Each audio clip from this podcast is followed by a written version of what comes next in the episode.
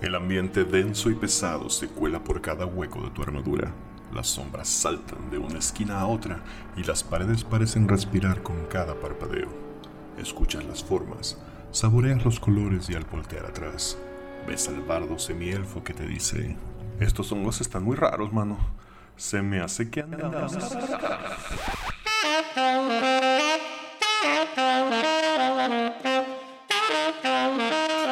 Bienvenidos al episodio número 5 de Andamos Arcanos, programa de juegos de rol, cultura popular, Star Wars y ruido de perritas.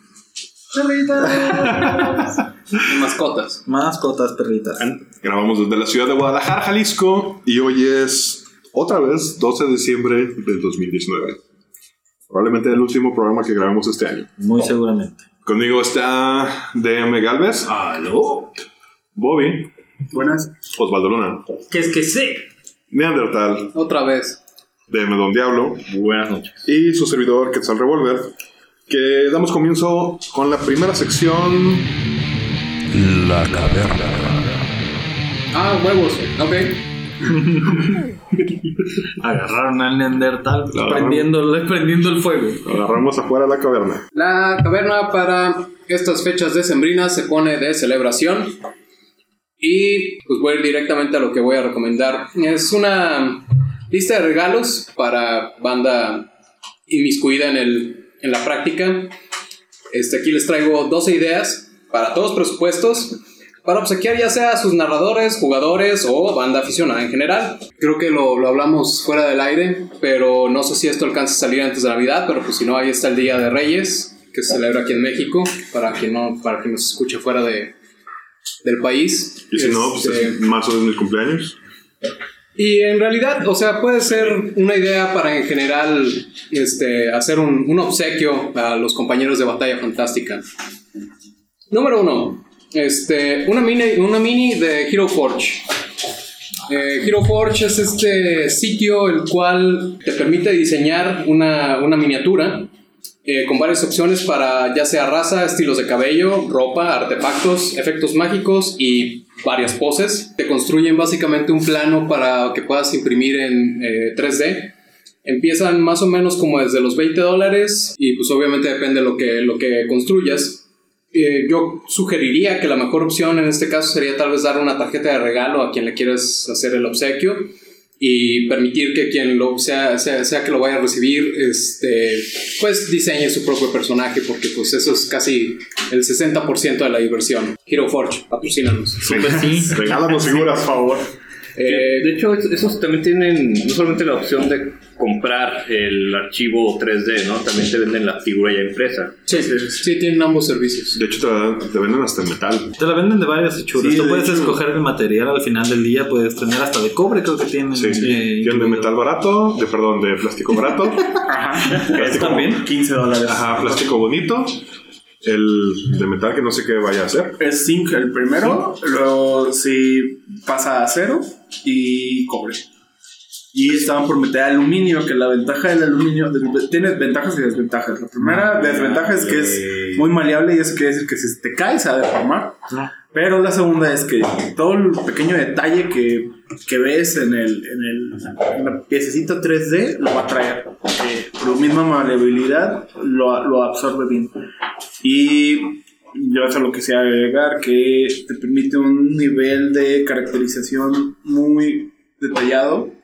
Quizás no tanto como, como otras piezas, pero cuando tienes algo, un, ahora sí que único y diferente, o muy diferente, es la opción. Y mi caso es, para la ronda, yo no he encontrado un enano que pueda decir, a ese es Herbert, porque soy el único enano que tiene barba bien recortada y que usa un sombrero de pirata y no un sombrero, un tricornio.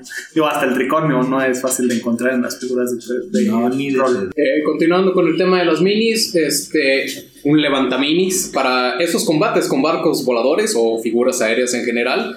Hay varias opciones en Etsy, Etsy patrocinanos, este, que van desde los 6 dólares hasta lo que te, te, te permita el bolsillo. Yo llegué a ver ahí un par de paquetes hasta de 40 y huevos dólares, pero pues obviamente son un montón de, de alzadores, ¿no? O sea, si tienes algo volando, no sé, a 200 pies, puedes calcular esa distancia Ay, en, el plano Y.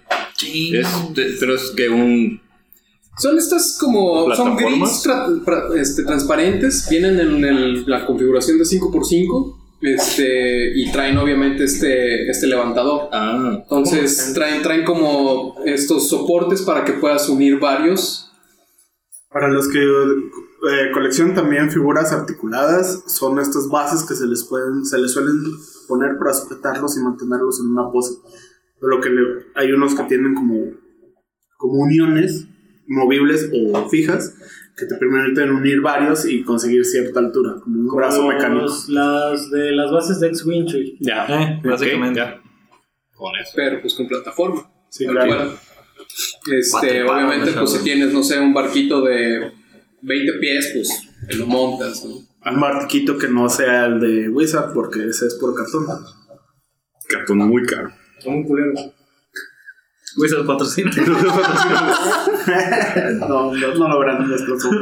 Eh, como tercera opción, continuando con esta banda de Etsy, Etsy patrocínanos, este, están ofreciendo un paquete con 50 anillos eh, de medida estándar para mini, eh, los cuales se utilizan para ilustrar condiciones eh, sobre un, un mapa de, de batalla. Eh, de los paquetes que yo vi, que yo vi Porque todos me voltean a ver a mí. Porque,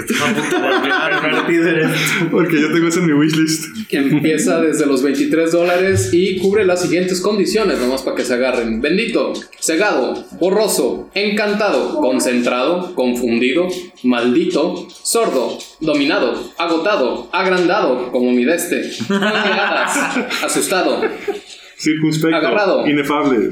Concupiscente. ace- acelerado, hechizado, la, la risa horrible de Tasha, marca del cazador, incapacitado, invisible, efecto mágico, paralizado, petrificado, envenenado, en el piso. Furioso, reducido, restringido, silenciado, disminuido y aturdido. Ay, nomás para que. Una duda. Ajá, que ¿Se pueden conectar? Porque también el, luego tienes tus 4 o 5 Son, son de- pues, eh, los montas, son, son tamaño estándar de la base de una mini, de la, de la mini más pequeña, que es la de 5x5. por llamarlo Pinche mini manera. levantada como por 7 tokens de Pero No, condición. caen- caen afuera. No, no, sea, cae adentro. Caen afuera y traen estas letritas Es circunscritas. Es Pero esas, si las estaqueas, se tienen que estaquear sobre sí mismas, ¿no? Sí. Ahora, Entonces va a ser tu miniatura ese es el uso sugerido. Como yo lo he visto que lo usan esos, es como hula hulas, lo cuelgan del bracito. Entonces puedes tener varias así de. Como cuando acumulan, pues se las ponen. Oh, pues es lo que yo hago y le quitas las- los plastiquitos de abajo a los taparroscas de los refrescos. Y ya tienes tus eso tienes. Quetzal, patrocina. Para figuras, para figuras grandes, pues obviamente no se las vas a poner directo sobre la base, ¿verdad? Y agarras las de Entonces, pues, garrafón. Pues de hecho no dan, pero bueno. Este, continuando con la lista. Esto va a sonar, va a sonar ridículo, pero créame lo que es muy útil. Un cuaderno de cuadrícula. Sí, sí, sí. La piedra angular de la construcción de mapas. Ahora. Cualquier narrador que se respete apreciará este obsequio. A veces los regalos más simples pueden ser los mejores. Ahora, no, no, no sé si es a la que te refieres. Yo en particular, si me van a regalar una de esas, que fuera una de cuadrícula punteada. O cuadrícula normal. Yo creo que te pueden regalar un pinche cuaderno, escribe y. O yo quiero cuadrícula punteada. Ah, Porque no bueno, lo he supongo que es opcional, pero pues este. Ah, ¿cómo es? Ah, Aquí Ya, Osvaldo nos está está presumiendo ilustrando un acá con su mugrero, cuadernotote de cuadrícula punteada. el cual nunca utilizaba el muchacho para ser mi madre. Lo tiene Bien. todo en blanco. No para Y el, jugar. y el polvo lo evidencia. Número 5. Una vela aromática. Porque los roleros apestan. ¿Por qué, güey? Permítame. Oye, no, no, no, no. Los roleros sí nos bañamos. A veces. Ya tienes tus minis, ya tienes tu mapa, ya tienes una lista en Spotify. Spotify, patrocínanos. Eh, para que tu sesión esté chingona. Pero, ¿a qué huele?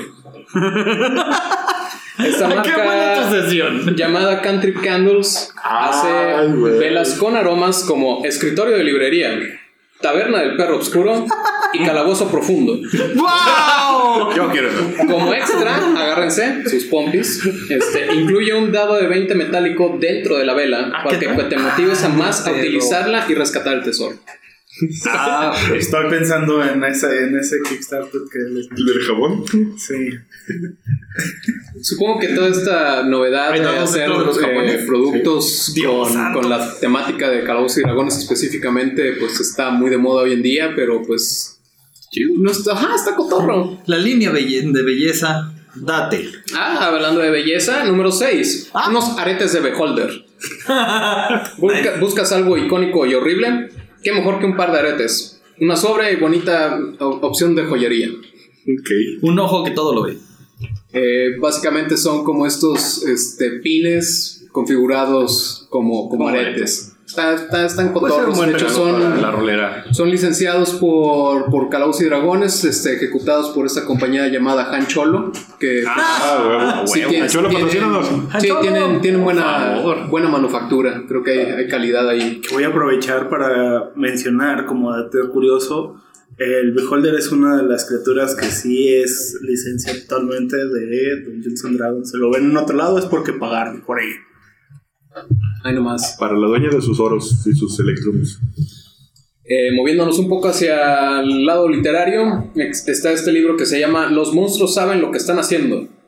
Es un libro extraído de un blog que lleva eh, el mismo nombre. Básicamente es una guía para narradores, la cual ahonda en las mecánicas, habilidades y psicología de múltiples monstruos. Aun y cuando podría hacer tu vida como jugador mucho más difícil, hará que el combate se sienta más orgánico. Chingón. Suena muy bien. Esas Ahí sí. siempre son muy buenas. Si tienen chance de checar el, el blog, está bastante interesante, sobre todo para narradores. Eh, continuando con las opciones literarias, están los cómics estos de las gentes de Adventure Zone. Adventure Zone es un podcast eh, del mismo nombre, eh, la- el, el cual está creando esta serie de cómics, los cuales son una buena lectura para un narrador eh, con sentido del humor. Aún, y cuando no estén familiarizados con el podcast. Eh, los primeros dos, de hecho, ya están disponibles en, en su sitio y el tercero viene en camino para mediados del próximo año. Eh, número 9. Este libro salió el año pasado, eh, pero Arte en Arcana. Eh, para los ávidos de la historia, este libro cuenta la, la creación y la evolución de Calabozos y Dragones específicamente, Chulada. detallando sus orígenes eh, desde Chainmail en los 70s hasta la más reciente quinta edición, prestando especial atención a los artistas que dieron vida edición con edición a toda la literatura. Yo particularmente tuve un encuentro con esto gracias a Osvaldo, lo llevó el año pasado al Enrólate, eh, su servidor estuvo en la entrada y me lo quemé entero. Gracias a Chilas, Chilas te amamos. Chilas patrocina. Un saludo a Chilas, ahí donde ande. Me gustó tanto que lo compré al día siguiente. Sobre ese libro, tengo que decir algo. Yo lo acabo de agarrar hace un par de meses, el- la copia que tenemos aquí en el estudio. Creo que es el único libro de arte, y tengo un chingo, que he leído. Porque si está, aparte del arte, toda la información está muy chingona, muy interesante. Pues es que te da más 5 en chequeo de historia. En una, en una chance que tengas, agarra el Digimon. Está en el mismo pelo. A huevo. Eh, número 10. Manuales y o módulos de aventura. Claro. Ahora. Recibidos. Creo que es importante destacar aquí, eh, como sugerencia, si planeas tomar esta ruta, asegúrate de lo que sea que vayas a dar, no esté ya en manos de quien lo va a recibir y este, cuál es el rol de esta persona en la mesa. ¿A qué voy? Regalarle una aventura a un jugador que no quiere ser narrador no va a ser un gran regalo. Pero siempre está la opción de dar un manual de jugador. Está la opción de dar un manual de jugador y pues obviamente puntos extras si, si das la, la versión de Hydro 74. Hydro 74. patrocina, Por favor. O mándanos algo, culero. Sí, cabrón. Unos calcas, aunque sea. Tres meses en llegar. Aunque sea un parche. No sé si cuando salga este programa todavía esté, pero me llegó un aviso de que el, el Players está en 400 pesos en Amazon. Pero no la, no la edición especial. No, no, la normal. No, la edición especial es amor puro. Sí, pues ahí están opciones como Los fantasmas de Saltmarsh, que mucha gente lo empezó a satanizar, pero creo que es un buen libro. Este, o la más reciente y flamante y que por- probablemente pro- muy pronto nos podrán ver jugando de- Descenso al Averno. Al Averno nos vamos. Eh, número 11, este me lo topé en, en la Amazona, es este Calabozos y Dragones contra Ricky Morty. Ah, bueno. Siendo uno fan de ambas cosas, este para mí es una compra obligada. Eh, aun y cuando sea un calabozo cualquiera, asumo que habrá cosas que destaquen por sí solas. Este, parte de las reseñas que leí, eh, destacaban un, un par de, de mecánicas que sonaban atractivas, que vienen como desde esta perspectiva del metajuego. Que supongo que tiene que ver con los hacks que utiliza Rick en toda, toda su carrera. Y aparte promete más que la edición de Stranger Things, que no es tan chida. En O sea, en contenido, pues. No le he terminado de leer, ahí la tengo. Ahí luego les digo. Y por último, eh, número 12, comisiones de arte. Eh, si hay algo que calienta a cualquiera, sobre todo a los que no, saben, no podemos dibujar ni un puto mono de palitos, este, una representación gráfica de algún personaje o la mesa completa siempre será un, un gran regalo. Hay múltiples artistas en varias plataformas, solo basta con hacer una búsqueda para abierto para comisiones, para evaluar portafolios y precios. Hay tres en esta mesa. Aquí, aquí, por ejemplo, quiero mandar un saludo a Ramsés y a este Spike. Que creo que el primer portrait de, una, de un personaje de una mesa fue de ellos, de un homebrew que jugamos de Cowboy Vivo. Bueno, situado en el universo de Cowboy Vivo. Que me regalaron los primeros portraits y estaban bien chidos. Me gustaron un chingo. Bueno, buena lista. Sí, ahí están 12 opciones. ¿Otro regalo? Podría ser los dados de Descento Avernus. Está hermosa la pinche edición también. Pues ahí están varias opciones. Ay, sí. Los que compran más dados que tal. Yo, yo no compro tantos dados, quisiera, pero no tengo tantos. Dinero. Sí. También. Pero es, esa en particular si la quiero, más que por los dados, por la caja de dados. ¿Sabes qué otra cosa quieres? No podemos decirlo a la verdad. A mí me ¿Estás acaban de regalar ahí con mi grupo de, de jugadores de juegos de mesa. Este. Ah, o sea que tienes otros amigos, culero. sí. Espérate, espérate. O sea que tus jugadores te regalan cosas. ¿Eh? ah, No, son juegos de mesa, no de rol. ah, Nota, nota importante. Ah, este. Corrupción en los juegos de rol. Es, es, es una simple botellita de cristal con un corcho y dentro trae dados de 4. Ah, claro. Las pociones. Están, están chidillos es- y los dados están bonitos. ¿Cómo se llama la marca de esta niña? No tengo una pinche idea. Creo que todavía no tiene marca. Ahí luego les vamos a decir soy de aquí Guadalajara, ya luego le buscamos el, el tip. Sí, muy bien. Pues esa fue la caverna. Ahí si tienen chance pueden acumular todos estos regalos en ese mismo lugar. Ahora continuamos ah, con la sección de, de Medon Diablo. Retro. Bueno, bueno. Espérate que Amárrate. este Este, ya antes les había comentado de este libro de campaña de Ravenloft, pero no es el único que viene en la cajita de campaña de Ravenloft segunda edición. El primero hablaba del reino general, de qué es Ravenloft, de qué pasa con los jugadores ahí, qué mecánicas nuevas ofrece. Y te lo pasa otro eh, libro bastante interesante llamado Dominios y Residentes, escrito por Bruce Nesmith y Andrea Heidey. Eh, en el cual tenemos nada más y nada menos que, como dice el título, todo la, este, la geografía del lugar. Es lo que hablamos la última vez de los dominios core. Sí, aquí vas a encontrar este, básicamente qué es cada uno de los dominios. Tal vez este, no muy expandido porque no es un libro muy grande, pero vas a encontrar los que eran creo que 27 dominios que tiene Ravenloft entre tierras, eh, continente y las islas del terror y hasta los mares. ¿Incluía Pocket Dimensions? Mm, Técnicamente sí, pero como es antes del asunto que es la gran confusión, todavía no se denominan así. Entonces, cuando empiezas a checar este libro, tienes ahora sí el complemento para hacer tu campaña de Ravenloft y para saber este, qué narrarles a los jugadores este, cuando están llegando a tal o cual reino. Cada uno de los reinos te va a hablar de quién es el Lord, cuál es la ley de ese reino, qué es lo que pasa cuando las fronteras se cierran, cuando el Lord se da cuenta que alguien quiere salir y no lo va a permitir o no, o no quiere permitir que alguien entre. Esto es, las nieblas van a ser algo diferente de acuerdo a la personalidad de cada Lord. Eh, Por ejemplo, en Barovia la niebla es lo que cierra todo. En Dementliu, por ejemplo, si quieres salir de ese reino o entrar y no te lo permiten, simplemente cuando entras a las nieblas estás en un lugar con, por el cual entraste. En. Cíticos, Lord Sod, eh, escuchas el canto de las banshees que lo atormentan y si presionas más tu suerte te encuentras con el visage de Lord Sod frente a ti, causándote locura y terror. Te puedes encontrar a la bestia de Mordenheim este, en las en los este Y, y tienen distintas formas de interactuar cada lord con, con las nieblas. Por ejemplo, Sí, claro. si mal no recuerdo, el de. ¿dónde estamos? ¿De dónde, de dónde salimos? De. Ah, de ¿Morden? Mentiliu. Adelante. El Lord en realidad no tiene, no sé si es por falta de interés, porque no me he querido spoilear las cosas, o porque no puede, pero él no interfiere en cómo interactúan las nieblas. Y ahora sí que ahí sí se No, maneja sí lo hace. Sí lo hace. Este, si él desea que no entres porque políticamente no le interesas, porque es el pedo del Lord de Drew, la política, este, simplemente vas a salir de la niebla y vas a verte en el mismo lugar por el cual entraste.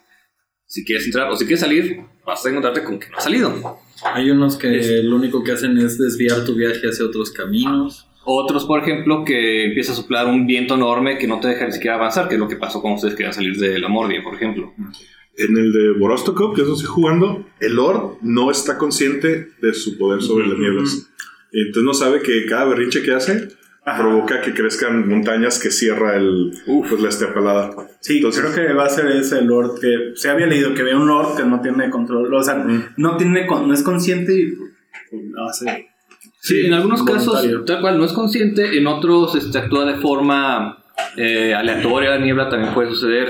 En otros eh, simplemente aparece el Lord tal cual, me refiero al Mar de los Pesares y el barco conocido como el Implacable, que no busca que no pase la niebla o que no te niebla, te busca hundir tu barco o reclutarte como muerto viviente. se quiere divertir contigo. Otra cosa que tiene interesante para jugar y que creo que aunque es un párrafo muy pequeño en cada sección de cada reino es la gente.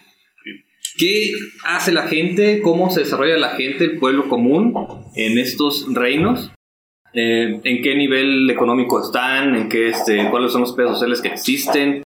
Y básicamente cómo se comportaría una persona si son muy xenofóbicos, si son este, muy abiertos a lo místico, si se dan cuenta los que van visitando que esas personas tienen en realidad amnesia, que puede pasar en algunos reinos. Que, que es de las cosas que decir, porque asumo de nuevo que ya escucharon los demás capítulos. Esta es de las cosas que sí extraño de segunda edición. Y que mucha gente se pasaba por el arco del triunfo y no lo leía y interpretaba a, a pueblo común como pueblo común, fuera donde fuera. Que ese es otro tema interesante ver. Nosotros conociendo Segunda y leyendo lo mucho que narraban dentro de sus libros, los jugadores nuevos, ¿cuántas veces se ven en un pueblo y cómo son sus pueblos de fantasía ahora? Porque, tal cual, Ravenloft eh, nadie lo recuerda bonito, ni brillante, ni una piedra caliza limpia. Todo el mundo recuerda y hay cosas, oscuridad y hay, sangre. hay cosas muy padres en la, por ejemplo, en- específicamente yo soy DM de, de Barovia en quinta edición con el manual de Curse of Strat profundizan muchísimo en eso porque es como solamente de la región lo expanden mucho más de lo que y es algo que se agradece mucho en realidad es un manual que creo que rescata mucho de la esencia que tenían los manuales de segunda edición en cuanto a hablarte del entorno tanto social como Y es que climático. eso es fundamental realmente para jugar Ravenloft Sí. y casi cualquier otro este, sistema, digo, pues este setting. La gente es con lo que más interactúan los jugadores a final de cuentas. No son todo calabozos en Ravenloft. Vas a interactuar con gente y vas a saber cómo están viviendo, qué, cuáles son sus miedos, sus este, ambiciones. Y, y cómo jugar con ello, porque como jugador te toca atravesar esos miedos, atravesar esas inseguridades para obtener la información que necesitas. Y si juegas en el modo que yo le considero el modo divertido de jugar Ravenloft, que eres nativo de Ravenloft, ya te da una idea de cómo empezar a interpretar tu personaje con respecto a su este, digo, nivel eh, cultural, digamos. Una segunda sección de este libro viene el quién está condenado en Ravenloft. Esto es, pues, un- una biografía de cada uno de los lords la galería de los malos Así es. Vas a encontrar, por supuesto, pues quién es, por ejemplo, el doctor Dominiani, este, el Lord de Dominia. pus con sangre. Te va a decir qué es, por ejemplo, en este caso, un vampiro caótico malvado. Y bien, todos los stats este, constantes, ¿no? Aunque no es un vampiro común y corriente, como se puede leer más adelante. no brilla Eh, bajo el sol pero casi igual de Vampiro fronterizo. Habla los antecedentes, dice la parte interesante de esto, te dice la historia del Lord para que comprendas cómo es que el reino se desarrolló y te da también una herramienta más para dar esta narrativa eh, de cómo se, se mueve su, su mundo, cómo se mueve su reino y qué es lo que sucede o cómo él podría activar o desactivar las nieblas, cerrar las fronteras o cómo podría interactuar con los jugadores en caso de que tengan el mis- la, la misfortuna de, de encontrarse con él. Como ya pasó aquí con ellos, que llegaron a hacer una, una eh, amable visita a su hospital psiquiátrico. A mí, a mí como jugador me ayudó muchísimo conocer este, estos manuales, esta galería de los malos, eh, porque en general en Ravenloft te explican hasta los NPCs, ¿no? Y te daba un ejemplo de cómo crearle un background a tu personaje. Te ayudaba mucho a darle trasfondo y a, dar ese brinco a manejar el guerrero plano genérico intercambiable, que es el que te proporciona las reglas del manual básico, a darles ya personalidad y profundidad al personaje. Sí, que se convierta tu guerrero en este, un vengador este, que sufrió dramas en, su vida y está buscando al causante de- del que su familia. Y en un posible momento tal vez descubra que fue un señor oscuro y pues agárrate los chones. Tiene otra sección bastante buena, interesante y que es también médula en Ravenloft, los Vistani. Tiene una sección bastante amplia para explicarte quiénes son los Vistani, qué hacen, por qué son tan importantes y de ahí se deriva a la baraja del Taroka. Uf, Una mecánica aquí en Ravenloft que creo que trajo una especie de revolución en la manera de jugar porque te permite hacer una especie de lectura de cartas que pueden servir para generar tu aventura.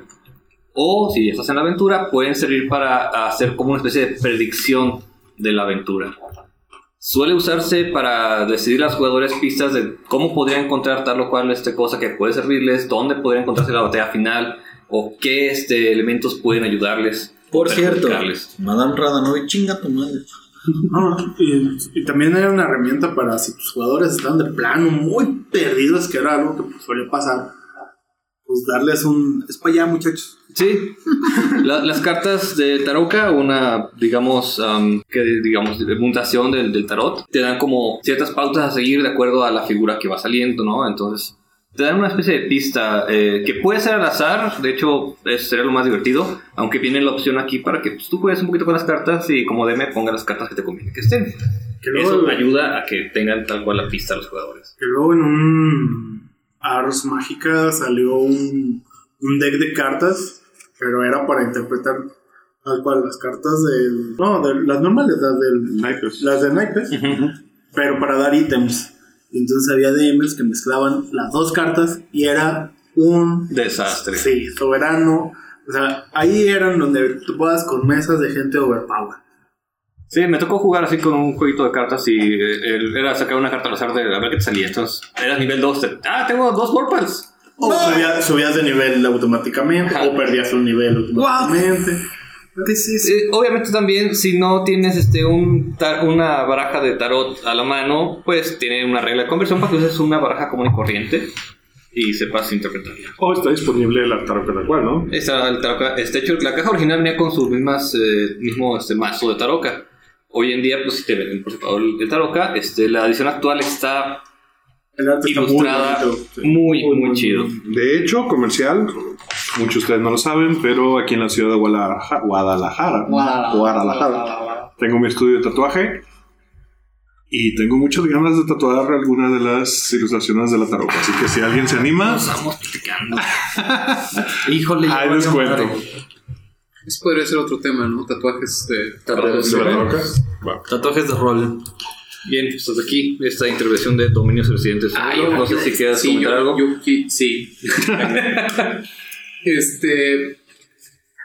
Me llama la atención este manual en particular y eh, específicamente el tema de la taroca porque imparte esta, más que dar opciones, imparte esta noción de cómo hacer la lectura en- para construir esta historia. Algo que creo que, por ejemplo, la maldición de Strad hace de una manera más granular, en cierto modo, ¿no? O sea, ahí sí viene esta lista enorme de cosas que corresponden a cada uno de los, mientras que, o sea, cada, cada evento corresponde a una carta, tal cual, en esta edición, mientras que en esta más bien te daba una interpretación general para, tal cual, hacer una lectura de la, de la, de la baraja. Sí, cada carta tiene su significado y tú lo lees como DM, checas cómo va tu aventura y dices cómo es que la pueden interpretar. Generalmente, obvia- este, como nota, en el juego, dentro del juego, un jugador no podría hacer una lectura. Solamente los Vistani pueden hacer tal cosa. Es parte de su, digamos, pacto con los poderes oscuros que ellos ni siquiera saben que lo tienen, o tal vez sí, quién sabe. Y ahí es donde tienen que leer el manual, porque ni en segunda ni en quinta edición puedes traer un Vistani, traes un semi-Vistani y por ende eres expulsado del, De los Vistani. de los Vistani. No conoces de la taroca, o la conoces, pero no sabes leer tú la taroca. Bueno, vamos a la siguiente sección, que hoy me toca a mí. Vamos con la Lectura recomendada. En esta ocasión, ay, voy a hablar de uno de mis libros favoritos. Este es El nombre del viento, de Patrick Rothfuss. ¡Patrocínanos! No, no, deja de jugar y ponte a escribir, cabrón. O vente a jugar con nosotros, no hay pedo. Este- Éntale, enrólate. Este libro eh, en particular lo, lo conocí por ahí de. es- pues, se publica en el 2007. Este, y inmediatamente se convierte en un bestseller. Yo lo conocí porque un día en la página de Penny Arcade, el webcomic, empezaron a mamarlo. No sé si para ese entonces ya eran compas de ese güey o después hicieron, porque ahora Patrick Rothfuss es parte prácticamente integral de Penny Arcade. De hecho, Por eso no acabo de escribir. por lo menos en Ya la no- parte ya no- de. Ya no es parte integral, pero sigue siendo su partner. Sí, pero más bien la parte de acquisitions. Como este. ¿Cómo se llama el gordito de PvP? Eh, Kurtz. Ah, como Kurtz. O sea, se hicieron super socios y después dejó Penny Arcade porque según eso iba a volver a terminar los libros. Obviamente ha hecho otras cosas, pero no terminó sus libros. En este momento no es parte de Penny Arcade, pero sí, después de que se hace bestseller, como dices, estos güeyes lo super ultra mega maman y consiguen llevarlo a una PAX y es donde lo jalan a la mesa y se Pero es hasta que Wizard los jala, ¿no? Hasta que agarran a este, a este vínculo con Wizard para. No, es antes, es antes del vínculo. Es antes del vínculo. O sea, sí se hacen compas de él directo. Sin, sin que haya una relación de, de un publisher. Nada, que una peda no arregla. Exacto. Ahora, ¿por qué me gusta el libro? Sí lo coloco yo en mi quinta titular junto con Tolkien y con Martin y con este, el que no sé pronunciar su nombre, que es el de Witcher. André. Andrés. Sapkowski. Esa cosa. No creo que tanto que aporte algo completamente nuevo al género, más bien su approach es muy fresco. Se me hace un libro muy completo, sí que es un mundo, pero este cabrón tiene una manera de escribir, te puedes aguantar un libro en, en un día. Es, el cabrón te puede contar una historia entera en un párrafo.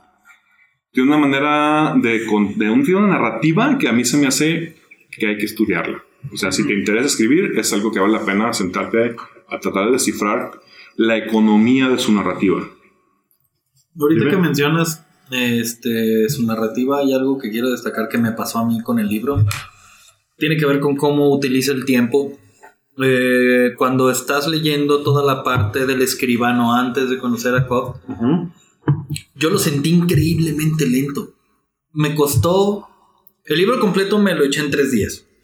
Un día entero fue toda la parte del escribano porque me daba una hueva y creo que era la intención.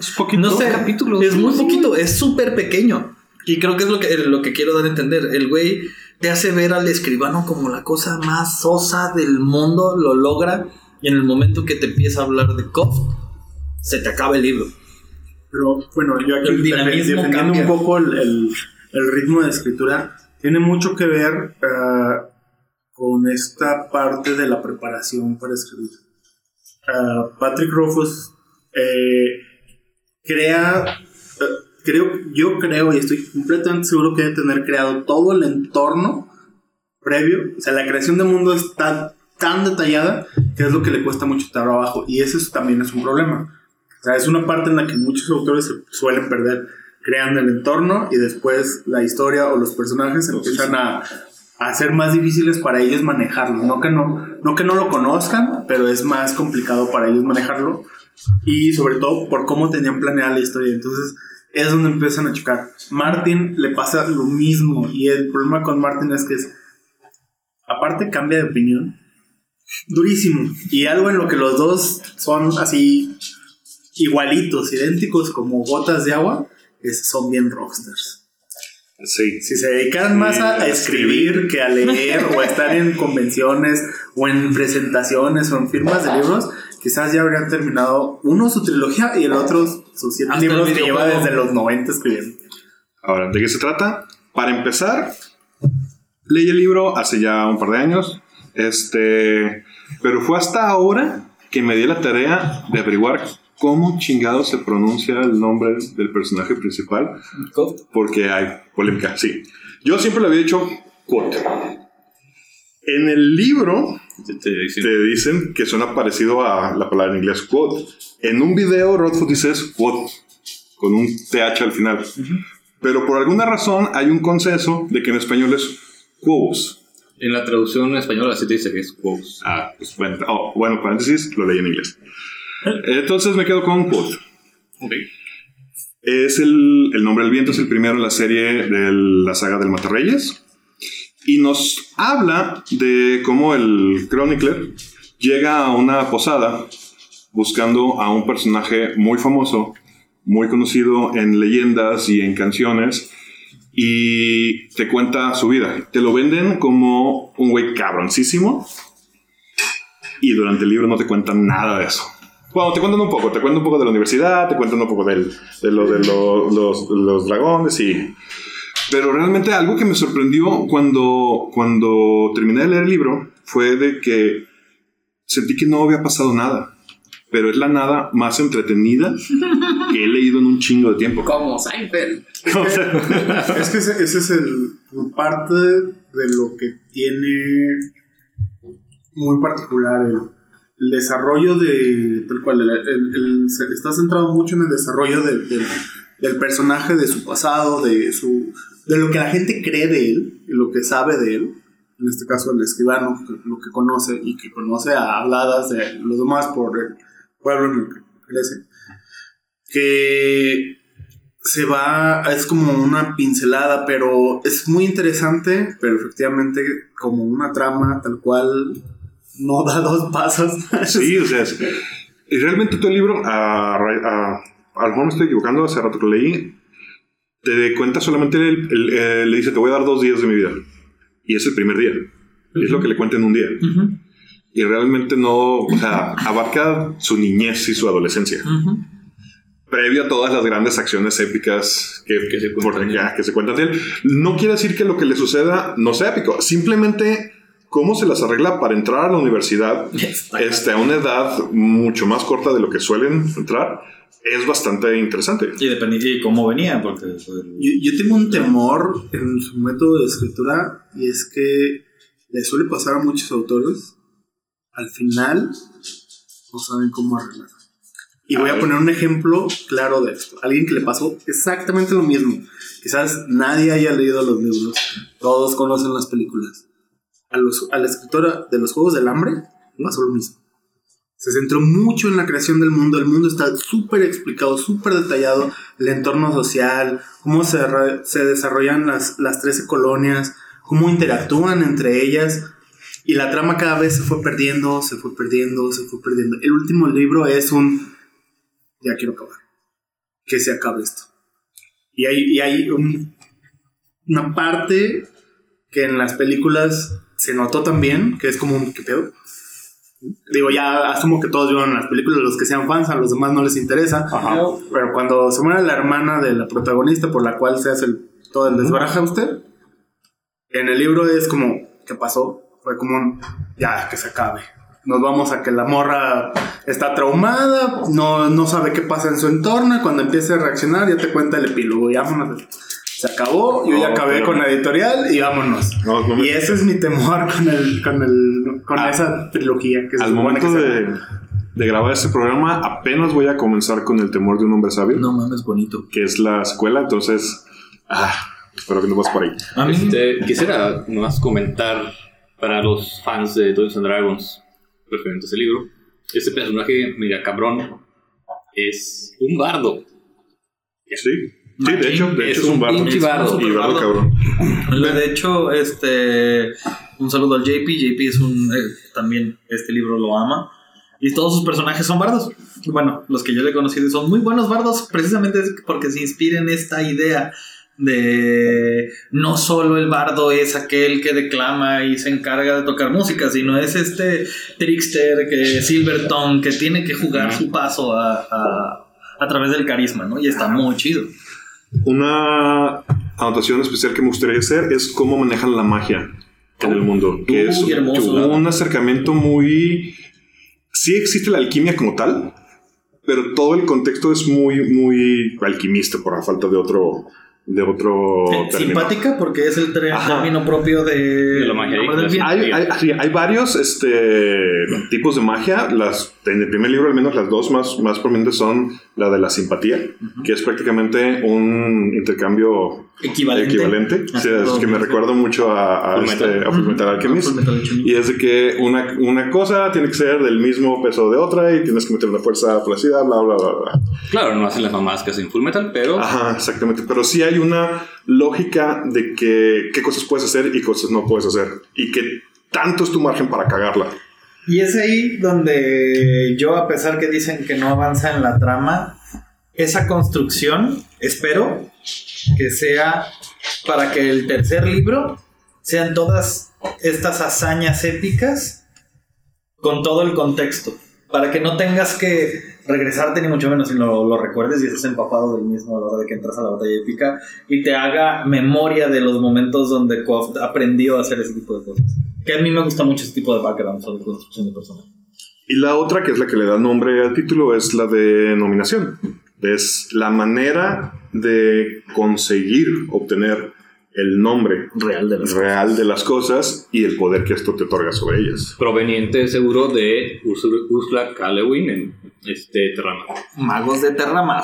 Aquí, eso- aquí- aquí me gustaría hacer una, una aportación que quizás No, no, no conozcan.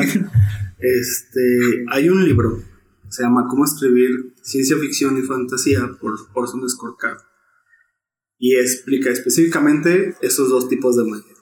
Yo que ya leí ese libro porque mi interés es en algún momento escribir una novela de fantasía. Para mí es bien notorio. Es como esto que le pasa a los diseñadores, a los que hacen 3D, que van a ver una película y se clavan en, oh no, está mal rendereado. Oh, la animación está horrenda. Oh, y dicen un montón de términos que no entienden. Para mí me pasa lo mismo con ese libro. Detecto exactamente de qué capítulo lo sacó y es como se está metiendo en un lío horrendo que no, que, no, que no recomiendan ahí. Pero, por otro lado, hay que también mencionar que Orson Scott Card tenía una percepción muy negativa de la magia por el rollo de su religión. Él era muy religioso, cristiano, y para él la magia era mala. Entonces, el, el libro no da pautas más para ciencia ficción, por si alguien lo quiere buscar, que para fantasía. Para fantasía te sirve, pero, pero sí, sí, sí se ve esa influencia, de que le- leyó ese libro y se basó mucho en eso. Este, corrígeme, él es autor de Juego de Ender, ¿no? De los juegos de Ender, de este Mars. Ay, no, el viaje de Marte, John Carter. de John Carter. ¿De John Carter? Órale, sí, sí, no, sí. No, eh, tiene varios de ciencia ficción. Es, es, es autor muy prolífero. Digo que no recuerdo si ya falleció, creo que no. No lo voy a matar previamente, porque creo que no ha fallecido. Pero el señor es, es aparte. O sea, no recuerdo bien si es cristiano o es bautista, pero sí es. Aparte es este. eh, da el rito, pues. Es sacerdote. Entonces, sí tiene. eh, la fantasía no es fuerte. Pero la ciencia ficción sí, sí, eso sí. Pues, recomendación, El nombre del viento de Patrick Rothfuss. Muy bueno. Sí, le doy ¿Cuántas bolas 4 de tienes? 5. ¿Eh? 4 o 5. Ahora es 4 de 5, Ahora es ya no es 4 de cinco. Ok. Sí, ahora es 4 de 5. Me encantan tus métricas, nadie las entiende. ¿Cuál, cuál fue el anterior? 3 de. ¿Qué? ¿De 45? Una madre así, güey. Pero de que muere en segunda se tira para abajo. Ajá, se está por abajo. ¿Ves? ¿Ves? ¿Ves? Yo creo que debería ser un sistema de tangas. ¿De Tangas? ¿Cuántas tangas le tiras al libro? Ah, ese ¿Cuántas está mal, tangas Creo que está dentro de tus Sí, lo voy a Cuatro tangas amarillas de. Cuatro, Cuatro tangas de cinco. cuatro tanga brasileña. Va. Y con esto pasamos al tema de hoy. El tema de hoy. Tema de hoy. en el cual estaremos hablando de la muerte de los de un personaje, de un personaje jugable, Sí, de un jugador. de un, el personaje de un de un jugador. Desde ambas per- perspectivas, ¿no? Ajá, Sí, de los jugadores. Este sonará como algo trivial, Pero en mi poco tiempo como DM me he dado cuenta que, bueno, la verdad es que nunca he matado a nadie. De hecho, a- a- a- vamos empe- empezando esto haciendo un. Democráticamente. las chingadas. No, vamos empezando con un este conteo de kills. O sea, ¿Cuántos has matado? Nadie. ¿Cuántos has muerto? ¿Yo no me he muerto? Bueno, tengo uno en una de Call of Cthulhu que no está muerto, pero está a punto de irse a la chingada. Desde hace dos años. Que es lo mismo. La única vez que he muerto me revivieron, aquí Bobby. Este, No, no estoy autorizado O sea, para sí, sigo declaraciones al respecto. Sin embargo, aquí es donde tengo que hacer una confesión. Ya no lo hago, pero muy al principio sí llegué a. a Mitigar el daño, sí, dilo. Sí, sí, sí, a cambiar los dados para no Yo, matar. yo quiero que me den permiso de contarme anécdota primero aprovechando la ausencia. Chango no está, para todos los demás. La primera vez que Osvaldo fue a jugar conmigo, estaba ocurriendo una aventura de 3.5 de Dragonlance. El, el, pues tenía su, tiene su estilo muy particular de hacer las cosas, ¿sabes? Digo, todos aquí hemos jugado con él. Trata de siempre hacer lo más espectacular, lo más. buscarle la jiribilla a la jugada, siempre dentro de los parámetros y la verdad sí tanteando un poco qué tan permisible es el DM. En esa ocasión, él me pidió hacer. Quería hacer una serie de acroba- saltos acrobáticos para llegar a las espaldas de un minotauro que traía una double warax, que para quien no conoce el arma es un hacha en una asta más larga con dos cabezas de hacha, una en cada extremo. Es una arma de tercera edición y era exclusiva para o criaturas semiogras por la, el tamaño. Pinches gigantes. O sea, algo que fuera grande. En este caso lo traía un Minotauro, que para Dragonlance es. eh, pues es un ogro, básicamente, deformado por un dios. Eh, yo le pedí una serie de tiradas. Porque yo soy de la idea, de mi- en mi forma de juego es, no me gusta prohibir por prohibir, pero sí me gusta hacer que el jugador caiga en cuenta que lo que está pidiendo no debería ser posible o es muy difícil conseguir. Le pedí una serie de tiradas, complicaciones y le advertí. Si fallas una de las dos tiradas, vas a provocar un ataque de oportunidad y te va a pegar, porque era el chiste, hacer su- sus brinquitos al, al estilo Yoda para que no le pegaran. Ah, lo puedes intentar, pero si fallas una, te van a pegar y tiene ventaja. Lo intentó, lo logró. Y en ese entonces yo estaba en contra de usar una pantalla de DM. Porque para mi gusto, por mi experiencia personal, era la cosa más truquera que podía haber. Porque no veías, no había esta transparencia con el jugador. Ahí aprendí a amarla y apreciarla y desde entonces no dejo de usarla porque un doble 20. Teníamos media hora de haber empezado a jugar y acabo de llegar a mi mesa. Entonces decidí pues, Guardar silencio. Sí. No, fueron evidentes, los hizo abiertos. Él vio cuando tiré los dos 20, no pueden negarlo. Fueron justos como esos son. ¿Están hablando de mí? Sí. La primera vez que se besaron, Primera Bobby. vez. ¿Están hablando? No, fue. Esa no fue mi primera vez. Es tu primera vez con Bobby. Ah, bueno. Sí. Bueno, eso cambia. Y ahí sí tuve que pues hacer mitigarlo de otra forma, pues. Y tuve que usar, afortunadamente iba un NPC con ellos que no sabían que era tan poderoso, así es que lo tuve que hacer Ah, o sea, sí lo salvaste. Sí, lo salvé. Lo dejé paralítico como un rato. Creo que dos niveles. Pero fue muy interesante jugar, verlo jugar así, pero sí, sí me tuve que tentar el corazón porque en tercera edición, doble 20, la confirmación de crítico era te vas porque te vas, seas lo que seas. Este, pero bueno, ah, perdón, entonces. Más para seguir con la dinámica. Sí, ¿cuántos? ¿Cuántos números? Sigue, Michael, a ver, ¿cuántos? A ver, yo. mm, Muertos. Madres, varios tengo en mi haber, incluyendo un TPK. No, no, bueno, me refería, bueno, me refería a personajes muertos. Tuyos, tuyos. Ah, personajes muertos, puta, sí, también tengo varios en el estante. Por estupideces mías y otras por que las cosas se complicaron. número aproximado. Voy a ponerle que unos 15. Ay, güey. Ay, güey, no, ya estás acostumbrado, papá. Ay, güey, es que mis DMs de repente decían te vas a morir. Porque a mí me tocó tener DMs que jugaban contra la mesa. Entonces Mm. era esta dinámica de te vas a morir porque me caíste mal. Jugadores muertos. Jugadores muertos sí también tengo yo. Creo que voy por los 10, más o menos. En, en uno de ellos un TPK que no fue toda mi culpa, fue culpa de ellos mismos, pero pues TPK al fin de cuentas. Saludo a la mesa de este, el Doctor Manhattan y el hoyo más grande de Nevada. Voy. Bueno, yo soy más dadivoso tal vez. De veces creo que peco de ello, pero personajes yo muertos, casi muertos, muertos, bien muertos, solo tengo dos. Uno con, con Don Diablo como DM. Eh, mi Eladrin racista. Ah, cierto. Y en segunda edición, aunque lo revivieron, mi primer personaje debe haber muerto, muerto, muerto. Y regresó por. Regresó por gracia del DM y en contra de mi voluntad. Y la verdad es que eso fue tal vez también uno de los motivos que me orilló a dejar de ir a esa mesa. Me molestó mucho que lo revivieran en contra de mi. Y yo, personajes muertos que haya matado, uff, a ver. La verdad es que no son muchos. Eh, específicamente recuerdo un bárbaro en Dark Zone.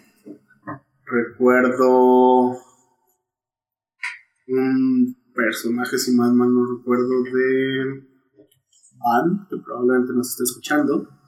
Y nada más. Eso sí, a todos los maltrato feo, pero no me gusta matarlos. Osvaldo, pues tú no has sido DM, creo, así que.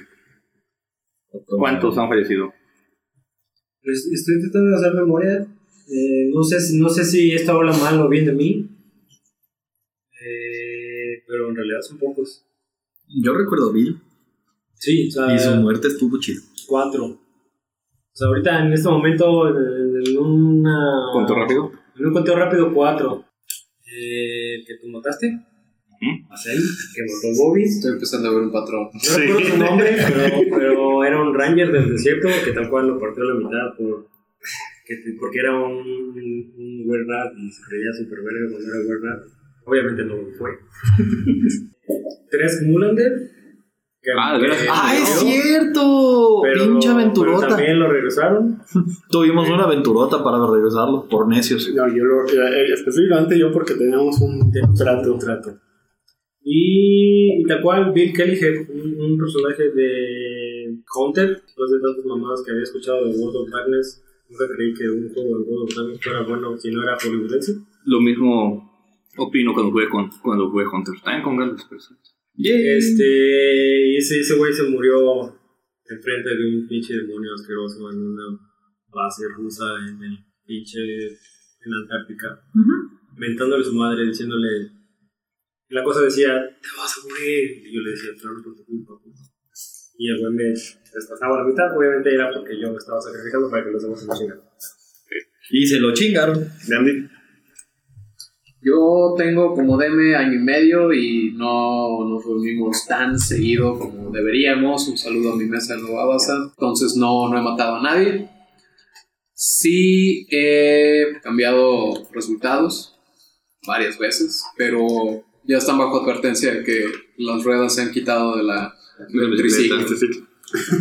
Entonces, sí, Se quedó con probablemente arrastrar la Ahora es, historia. ahora es monociclo.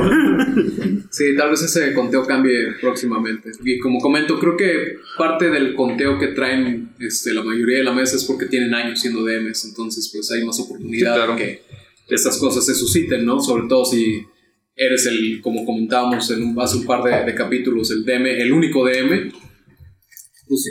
Eventualmente vas a matar a un cabrón, quieras o no, ¿no? Dep- Independientemente de tu estilo. Va a suceder. Yo y ya- si respetas tus tiradas, pues obviamente este, se va a dar, ¿no? Yo ya traigo ganas, la verdad. Traigo ganas, güey. Personajes muertos, estoy virgen. No, no he experimentado eso. Aún. Ah, mira. Hay chance. Sí, no, Ya estamos no me- en Revelos, entonces no me, no me cabe duda. De Personajes, hecho, personajes me perdidos. Eh, creo que llevo como siete personajes que se me han muerto, de los cuales cinco fueron en los primeros años que jugué con mi primer DM. De ahí aprendí muchas cosas. Y de ahí le nació el amor por Dragon Man. Eh, Diablo. por eh, en cuestión de personajes que he matado, creo que van como 12, Ay, cabrón. incluido pues un total party kill también. ¿Qué? Ok, vamos entrando en materia. ¿Qué haces cuando hay un TPK? ¿Continúa la historia o ya Rompe las hojas. Corres. Te ríes, güey. aparte? Obviamente es, es- va a variar de cada DM, ¿no? En, en mi opinión, este TPK fue. Neta, sí nos dimos así como, ¿y ahora qué pedo? Y dije, pues sé que son personajes nuevos, pues ya qué. Si quieren seguir jugando, si no, pues a ver. Llegan los hijos de los personajes a vengarlos. Fue, fue, fue un caso muy curioso, porque fue como dice Niandi. Esa la primera historia que jugábamos era nuestra historia con rueditas. Hasta que, hasta que hubo un cagazón monumental y inexplicable, porque era, güey, ¿por qué está pasando esto, güey? ¿Por qué este güey está haciendo un trato con un dragón? ¿Por qué el pinche matadragones está escondiendo su espada en el árbol, güey? ¿Por qué el pinche ninja asesino de mierda educado por los drones no está aquí, güey? ¿Por qué? ¿Por qué? ¿Por qué? Se fue a la verga. Cuando les quitaron el arnés y pudieron caminar libremente por el corral. Y entonces, entonces, y entonces, entonces está esta parte ya sin ruedas, donde hacemos nuevos personajes y donde ya tenemos como esta pinche conciencia de, oye, hay cosas que no se hacen. Se, se vale correr. Y, y, Se vale correr. y yo, Uy, de alguna ¿cómo les manera, lo agradezco mucho porque me dio uno de mis personajes favoritos, el, el elfo oscuro, el. Güey, me divertí horrores con ese cabrón. Y hasta el fecha lo sigo haciendo cada vez que lo uso. Y lo uso cada vez que puedo. Porque Y nadie hace, nadie hace uso del consejo de no hagas tratos con un dragón. No mames, por más que se los dicen. se los dijimos en el primer capítulo. Never been- uh, deal with a dragon. ¿Qué tan, ah, en lo poco que llevo como DM, algo que me ha sorprendido es lo difícil que es que un personaje se muera by the book. En quinta. En quinta. Cuarta Ah. y quinta es. Uf. O sea, creo que nunca he tenido un tirado que vaya más allá de la del primera tirada de salvación Ok. sin que alguien lo rescate. Aquí valga, quiero mencionar algo. Sí es cierto, hay muchas mecánicas dentro de quinta edición que te permiten restablecer a tu personaje. Pero mi mesa de Citicus, a la cual le mando un saludo, perdieron un personaje porque haces que los monstruos se comporten como tal. Muchos de los DMs es de, ya lo tumbó, ah, ya lo dejó y se fue a perseguir a otro. No, o sea, cuando son las son bestias salvajes es de, ya lo, ya lo tumbó al piso y lo va a seguir rematando hasta que se acabe. Y si los demás no llegan a hacerle el paro, se fue. Sí, es que depende cómo quieras manejar los monstruos. Digo, si tumbas a un güey inconsciente y tiene que librar su- eh, sus tiradas para ver si es liviano o no, el monstruo podría decir: "Ah, Ese güey te va a respirar, le clavo una daguita. Por ejemplo, ¿no? Doble tap.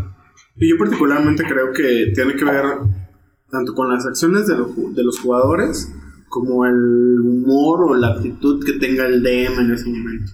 Y es como este, no sé si problema, yo lo vería más bien como la magia que tiene el juego de rol. Yo estuve en un TPK en el cual yo fui el único que sobrevivió. Estábamos jugando la aventura de tercera edición. Entonces no es TPK. Ajá. TPK. TPK, TPK. TPK, sí. Lo acabamos de inaugurar. Este. Era 3 puntos- una aventura de 3.5 que se llama The Lich Queen. Que juegas en el plano astral. Entonces, ah, pues al- uno de los jugadores dijo: Es momento de, de acabar con esto porque ya me fastidié de jugar con este DM, que era ese el problema que tenía. Discusiones de reglas. Y presionó para el, el encuentro final en lugar de primero descansar, restablecernos antes de ir a, ya sabíamos dónde estaba, pues. La salida es por allá, ya terminemos este jueguito. Y pues efectivamente los monstruos se comportaban como monstruos, no dejaban de atacarte. Obviamente el que quiso negociar no logró negociar nada. Y como en realidad yo siempre tuve una relación muy extraña con ellos, como, o sea, con los personajes, hablando ex- exclu- exclusivamente de, personajes, no de jugadores, para mí no fue nada difícil preguntar, oye, tengo una duda. Estamos en el plano astral, ¿cierto? Sí. La respuesta fue sí, estamos en el plano astral. Pero este no es mi plano de origen, ¿verdad? No. ¿Me hago dismiss? ¿A mí mismo? E- Ese conjuro, para los que no sepan, envía a una criatura que no sea de ese plano, A este, su plano de origen. original. Entonces, Pues Bien, yo me fui claro. de ahí y adiós. Pero sí, la la aventura no terminó, pues yo fui busqué a los nuevos personajes de los, de los mismos jugadores y la idea es que íbamos a ir a rescatarlos. Pues más bien era mi berrinche de ahora sí voy a ese, manejar. ese de Diz me recuerda a la anécdota de entran a la habitación, ven un beholder tel. Es, es, es eh, ¿cómo se llama? Es Fireball, eh, Thunderbolt, Teleport. Los dos güeyes de enfrente, Fireball. Eh, te iba a preguntar. Es una pregunta así como general, así como, como jugadores. ¿Cuál fue o sigue siendo, quién sabe, la impresión cuando ven que se muere un jugador de la mesa o se mueren ustedes? Ah, Yo hablé de eso hace un par de capítulos. Ah, sí. Que no te ha tocado ver. A mí no me ha tocado ver morir a Yo nadie. la primera vez que me tocó ver morir a alguien fue en Dragon Mountain. La primera vez que entramos a Dragon... Que yo entré a Dragon Mountain no fue con ustedes, fue con mi primera mesa. Eh, fue muy... Fue triste, güey. o sea, fue... O sea, ese- eso que pasamos, eso que se vivió cuando lo que jugamos hace dos semanas en el rancho, cuando jugando la ronda, multiplicado por mucho más. Era un personaje, el primer personaje de uno de los jugadores de la mesa original, llevábamos ya jugando cuatro años, mismos personajes, cada, casi cada sábado, sin fallo, y a veces hasta entre semana, porque pues éramos estudiantes, y, y la ventaja es que no tienes dinero, pero tienes el tiempo del mundo para hacer lo que quieras, y eso incluía jugar rol. Entonces fue muy triste por eso, porque era un personaje con el cual a lo mejor te llevas mal con el, con el que lo llevaba, ¿no? Con el jugador. Pero el personaje ya era parte de la historia conjunta que llevaba. Entonces, sí, fue. Fue. Amargo. Es que es amargo. pedo. O sea, realmente que se muera un personaje tuyo o de otro más, o tú como de matas un personaje, este, no debería causar esa este, depresión este, traumática en, en el jugador. Y es que el- la bronca está en que los jugadores pues, se apegan al personaje. Lo que cual- es normal. Pero eso es bueno, ¿no? Es como cuando se muere un personaje en tu libro que un libro que estás disfrutando mucho. Sí, y O sea, te debería de repente suceder. ¿Por qué no? Está chido. George. R. Martin es un genio haciendo Sí, eso. Así te enamores del personaje y te y luego lo que toma, cabrón. Pero llega un punto en que te insensibiliza. Sí. O sea, en que llega un punto que ya no le estás agarrando amor a nadie. Bueno, Con él. Con él en específicamente, a- aquí yo sí voy a decir, ustedes hablan de la serie. No, No. los libros. Los libros, sí. Llega, llega un punto en que dices, ah, ya entendí el gimmick, entonces, pues, ya no me encariño con nadie. Sí, sí, sí, sí, te vuelves. Pero este de todas maneras sigue siendo doloroso. Tal vez menos, ya está pero- roto. Sí, o sea, ya, Ya. obviamente, Creo ya, que- ya- ya hay los daño. pedazos. Por ejemplo, a mí algo que me ha tocado, sí me ha tocado ver muchos pesares en la mesa de personajes que cuando se mueren les pesa tal cual por el apego. Este TPK terminó en risas porque fue azar del destino. Es, bochearon y la bala cayó en una caja de dinamita. Ay, Sí. Ay, pinche achú. No, no, fue Maya. Saludo Maya. Pero creo que la muerte que más recuerdo y la recuerdo con, con algo chido porque dio pie a un montón de cosas fue cuando murió Fletcher en la ronda. Spoiler, spoiler para algún cómic. Lo siento. Es porque fue el punto donde conectó, así como Osvaldo tiene su personaje que juega cada vez que puede. Fletcher para mí es ese personaje que juego cada vez que puedo. Y es, ese episodio trágico en, en su existencia me ayudó a generar una línea de tiempo la cual ha ido construyendo algo que me gusta un chingo. Y ya luego veremos. Ma- Matar un personaje, en mi opinión, como DM, ayuda a dejar en claro a los jugadores cuál es el mood de la mesa. Sí. La neta sí, pues así ya se van dando como un quemo, dicen, ah, ah, mejor me No, voy y, con y más digo, y es aquí. para otro capítulo hablar también de esa obsesión con el personaje, porque yo soy de la idea que llega un Nos punto en de el que dices, mí. hay que dejarlo descansar. Ya, ya, ya, ya lo, ya lo hiciste pasar por demasiadas penurias, ya déjalo en una, Digo- manejando una tabernita en algún Creo lugar. que, creo que le pasa lo mismo a Michelle. O sea, buscamos esa oportunidad de, de jugar con él, pero no, no como para mantenerlo en ese estatus continuo de crecimiento, sino como, ah, ok, en este tiempo de su vida él estaba aquí. ¿Cuál pasa conmigo, no? O sea, en específico, ahora que, que vamos a jugar Into the Avernos, voy a colocar al elfo en, esa, en una etapa de su vida en la que yo nunca lo he visto.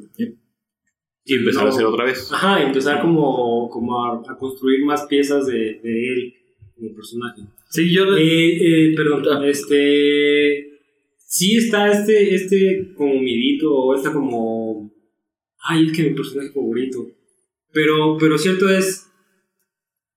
eh, y, y ellos que me han visto jugar mucho tiempo y han visto un, un par de mis muertes, no me van a dejar mentir. También es disfrutable cuando muere. Ujú. O sea, siempre y cuando lo, lo pongas en esa perspectiva de por qué moriría. Y como DM, que sea una buena muerte. Exacto. Ay, yo, Es algo memorable. Ahora, al, al único que he matado, o sea, al único que he matado de manera consciente de lo que está haciendo, él sabe y yo sé que va a provocar su muerte, fue al bárbaro de Garzón.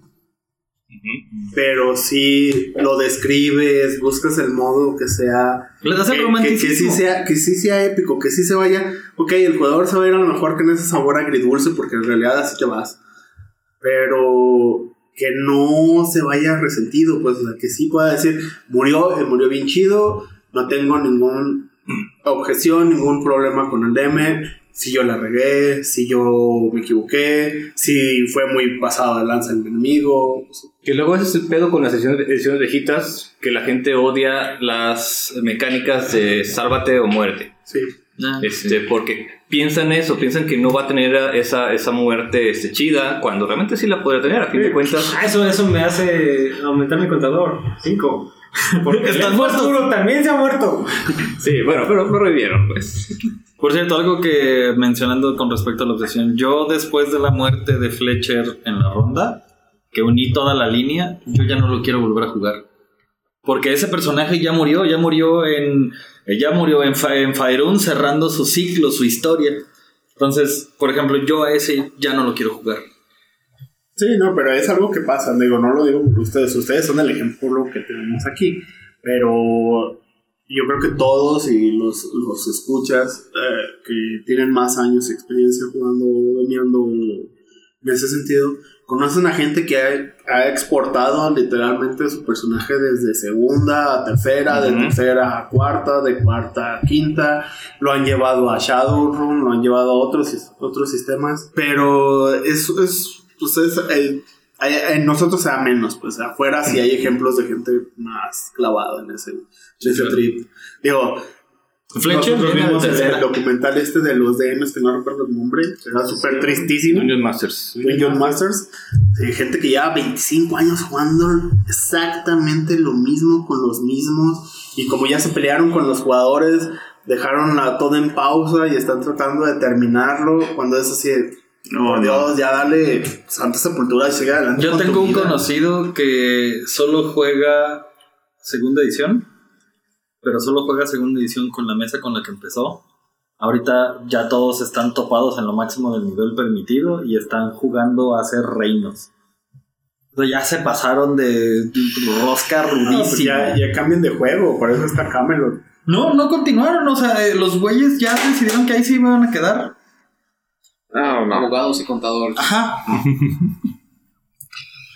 Ok, otra duda que yo tengo como DM es, ya se murió, ya lo tumbaste, ya sirvió a la historia. ¿Qué tanta chance le das de volver? Ya sea como como para ayudar al plot o usando los diferentes mecanismos que tiene el setting para volver a alguien a la vida. Ah, pues yo creo que si sirve para la historia, pues igual lo regresas, pero también hay que ver qué onda con el jugador. A veces el jugador Sí, simplemente exacto. no quiere regresar. Sí. Te voy a poner un ejemplo de mi primer acercamiento con Dragon en segunda edición, con otro DM, que con una forma de jugar horrenda, en mi opinión. Este, un saludo donde quiera que sea el enfadoso. Este, con el Y este. Y se aferró tanto a que mi personaje fuera un caballero. Y yo en ese caso hice un gnomo inventor. Que Caballero. se aferró lo más posible toda la campaña. Para que mis inventos no funcionaran. Y decidí cambiar el personaje hasta que me mató. No, qué huevo. Ah, eso me acordó de otros seis. En- Entonces, es eso, como DM, pues, ok, matas a alguien y luego dices, bueno, a ver si regresa ahora sí como un caballero. Y pues, eh, realmente vale la pena hacer eso, o sea, nomás por llevar ahí tu disque historia copiada directamente del libro, pues no está chido. Entonces no estás jugando. este, Yo creo que en ahí. parte ya depende también del nivel que tienen los personajes. digo. En segun- sobre todo en segunda era, sí era dificilísimo porque revivir o reencarnar era a niveles muy altos tomando en cuenta las tablas de experiencia de las cuales ya hablamos antes. Entonces sí era como muy prácticamente imposible que te regresaran. Obviamente había DMs que eran más permisivos y de repente te encontrabas a un clérigo itinerante en un lugar remoto que no tenía razón de estar ahí y revivía tu mono y te daba una misión. La otra opción era irte al repose y corre al- a la ciudad más cercana y a ver cuánto te sacan del ojo por revivir al cuate. Correcto. También, por ejemplo, este. Se me fue el avión, no es cierto. Horrible. No, y en, mientras- en quinta, bueno, En quinta edición es más fácil. según yo, sí, aquí lo tengo. eh, True Resurrection es del nivel 9. Ajá. En quinta. En quinta. En o sea, segunda no existe, creo.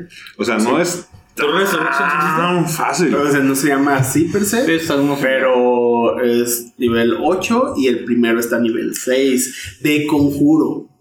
Sí, no, te- de- no, tienes de- que llegar a nivel 15 para lograrlo. No, de- no, del, no del personaje. Ah, no, sí, nivel, de conjuro. Ya me 9 de acordé. Ya me acordé. Y mencionando como decías de regresar al personaje a la vida, creo que es parte de otro tema que podríamos alcanzar. Es cómo reinsertar a un jugador que quieres en tu mesa. O sea, es de construye tu nuevo personaje, cómo lo metes en el plot.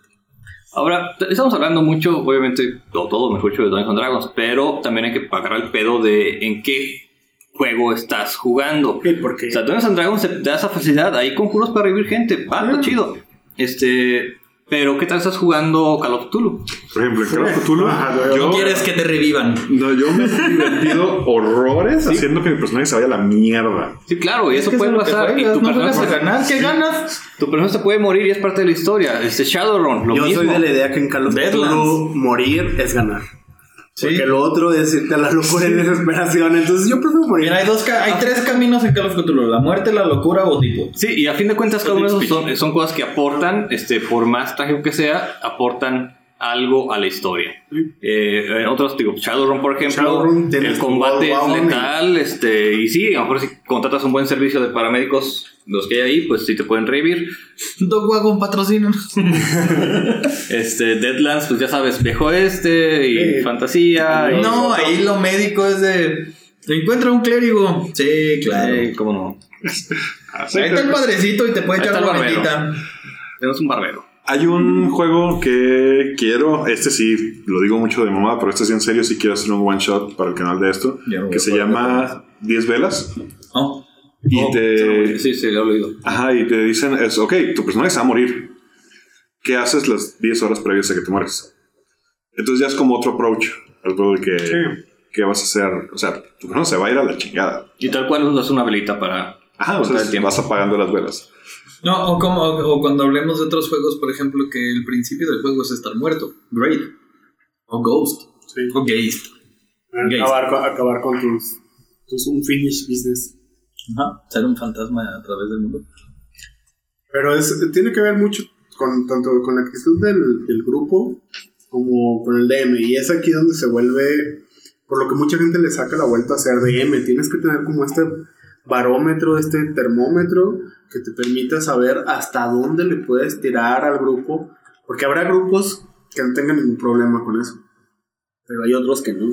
Y cuando estás tratando, por ejemplo, con newbies, con gente que, que estás tratando de meter al, al hobby, a veces es difícil saber qué tan contraproducente puede llegar a ser, pues, de entrada un TPK. Porque el TPK, digo, hay muchos DMs que se lo cuelgan como si fueran medallitas.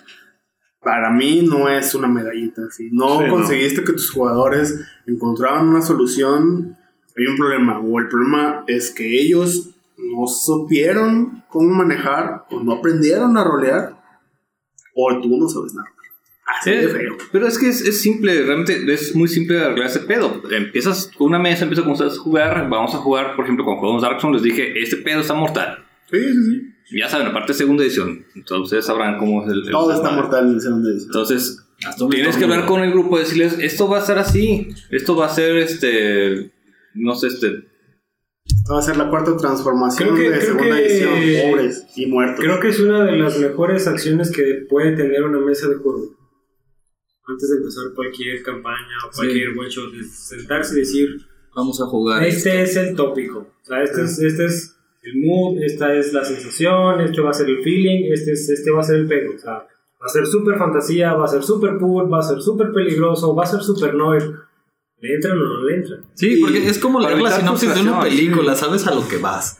Ya sabes de antemano. Y esta parte, bueno, yo, yo puse en práctica a raíz de lo que me pasó con Osvaldo, al final de las sesiones preguntarles qué les pareció, qué no les gustó, qué sí les gustó. Y que te lo digan, hacer que te lo digan con sinceridad. No me gusta que hagas esto, no me gusta cómo manejaste esto, esta regla te equivocaste, lo usaste mal. Esas discusiones es preferible tenerlas, de preferencia después de jugar, después de acabar la sesión No a mitad de sesión. y no a mitad de sesión.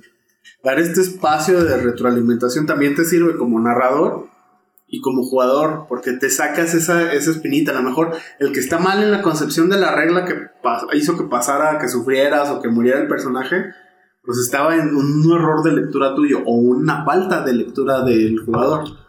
Fireball de Napalm. ¿Por qué no falta?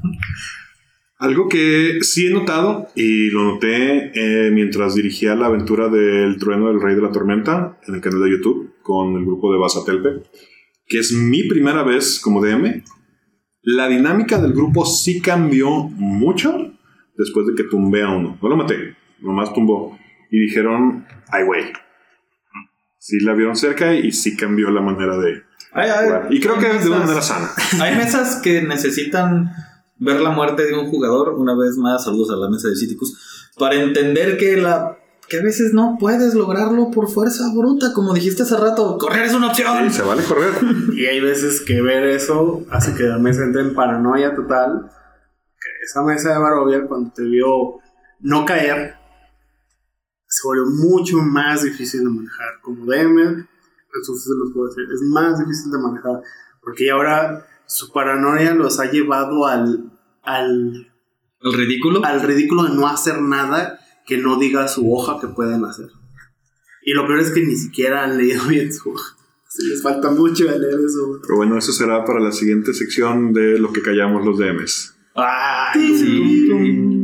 Y con esto cerramos el episodio número 5 de Andamos Arcanos. Que para este momento, señores, feliz año nuevo. Feliz ah, año ah, nuevo. es cierto, estamos en el 2020. Feliz año nuevo. Vamos a jugar más Cthulhu. Estamos en el crítico confirmado, agárrense los chones. ¡Chinguesu! Pues me despido de Megalves. Hasta luego, muchachos. Bobby. Feliz año. Osvaldo Luna. Papá, papá, papá, papá, papá. Neandertal. Hasta pronto de Medio Diablo, Maten jugadores. y su servidor, Quetzal Revolver, diciéndoles: Doctor Quetzal, inviten a la rosca de Reyes, culeros. saquen. Saquen la rosca. Marca de Reyes, patrocínanos. Falta que Michelle diga, quiero el baño. Voy a hacer pipí. No olviden seguirnos en todas nuestras redes sociales. En Twitter como arroba potionlessmx, en Instagram como arroba potion.les. Sigan las aventuras de la ronda en nuestro webcomic www.potionless.com y vean nuestras partidas en nuestro canal de YouTube con el mismo nombre.